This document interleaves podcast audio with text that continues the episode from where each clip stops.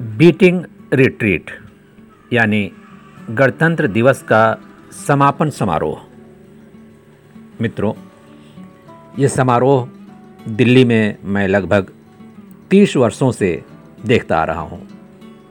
आकाशवाणी से जुड़े होने के कारण इस समारोह को मैं कवर भी करता था, रिकॉर्ड भी करता था और इसका प्रसारण भी किया। तो लोगों से इसमें बातचीत हम करते थे, हमारे साथ और लोग भी होते थे।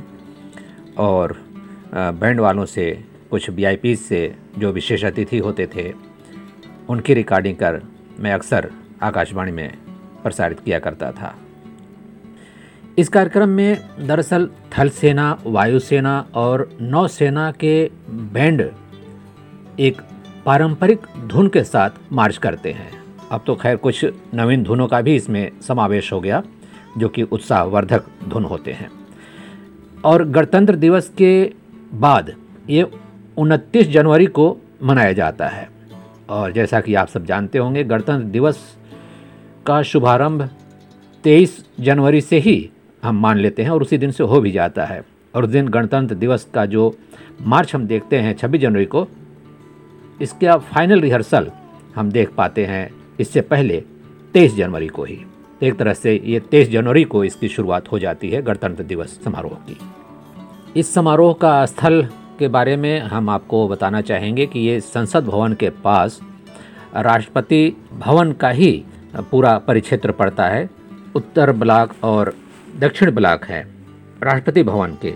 वहाँ से सटा हुआ राजपथ चलता है और वहीं से रायसीना मार्ग निकलता है।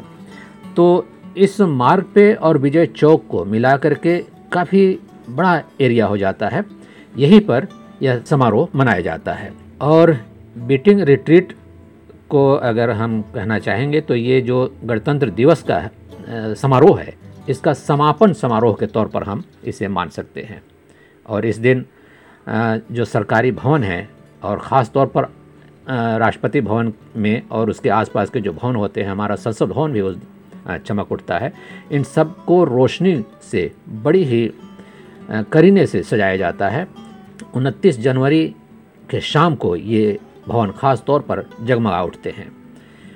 बीटिंग रिट्रीट में दरअसल ये तीनों सेना के बैंड अपनी अलग अलग वादन प्रतिभा का प्रदर्शन करते हैं और इसके अलावा सब एक साथ जुट करके मिल करके एक साथ भी प्रदर्शन करते हैं। और ये वादन के साथ साथ अलग अलग आकृति बनाते हैं। एक तरीके से अगर दूर से ऊपर से कभी आप टीवी में देखें तो लगता है कि एक रंगोली गढ़ी जा रही है इनके मार्च की वजह से। इनमें एक अजीब से अनुशासन, अजीब से क्या कहें हम मतलब एक आकर्षक अनुशासन देखने में आता है कि किस तरीके से मिल करके मार्च करते हैं और वो भी अपने बाजे गाजे के साथ ड्रम्स बजाते हैं। इसमें युवा भी होते हैं, इसमें बुज़ुर्ग भी शामिल होते हैं और इसमें जो इसके विशेषज्ञ होते हैं, उन्हें भी बुलाया जाता है। उनका भी मार्गदर्शन ले करके इस समारोह को और भी सुंदर बना लिया जाता है। ये जो मनमोहक दृश्य बनता है, लुभावना होता है। इसके बाद रिट्रीट का बिगुल वादन होता है और जब बैंड मास्टर राष्ट्रपति के समीप जाते हैं और बैंड वापस ले जाने की अनुमति मांगते हैं इसमें और तब फिर सूचित किया जाता है कि समापन समारोह पूरा हो गया है। बैंड मार्च वापस जाते समय लोकप्रिय धुन, सारे जहाँ से अच्छा हिंदुस्तान हमारा, ये भी बजाते हैं और ये तो अक्सर जाना माना धुन है। और ठीक शाम छः बजे के आसपास, यानी कि सूरज डूबते ही इसे समाप्त करने की घोषणा होती है और राष्ट्रीय ध्वज को उतार लिया जाता है और फिर राष्ट्रगान गाया जाता है। इस तरह से गणतंत्र दिवस के आयोजन का औपचारिक समापन हो जाता है। और ये बीटिंग रिट्रीट सिर्फ़ यहीं पर नहीं मनाते हैं मित्रों। ये हमारे जो देश की सीमाएँ हैं तो दोनों देशों के सीमांतों पर भी इस समारोह का आयोजन होता है। और ख़ास तौर पर भारत पाकिस्तान के सीमा पर, जिसे हम अटारी बाघा बॉर्डर भी कहते हैं, वहाँ पर बीएसएफ और ये पार्क के रेंजर्स सब मिल के बीटिंग रिट्रीट समारोह मनाते हैं।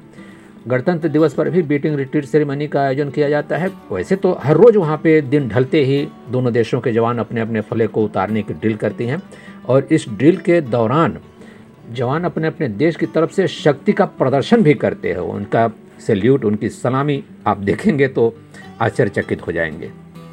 इस तरह से गणतंत्र दिवस का बीटिंग रिट्रीट बड़ी ही लुभाना होता है और वहाँ सीमाओं पर दर्शक भी जुटते हैं। जिस तरह से यहाँ विजय चौक का समारोह होता है, उसी तरह से जो बॉर्डर हैं, जो सीमाएँ हैं, वहाँ पर जो बीटिंग रिट्रीट होती है दोनों देशों के बीच, वहाँ भी दर्शक दीर्घा होती है, वहाँ लोग इकट्ठा होते हैं और अपने जवानों का कर्तव्य देखते हैं। वहाँ भी इसी तरह से समापन समारोह होता है। तो इस तरीके से बीटिंग रिट्रीट मनाया जाता है। ये तकरीबन 1950 के आसपास से ही ये शुरू है, क्योंकि संविधान जो हमारा लागू हुआ 26 जनवरी 1950 से तभी तो गणतंत्र दिवस की शुरुआत तभी से हुई और बीटिंग रिट्रीट भी तभी से इसकी शुरुआत मानी जाती है।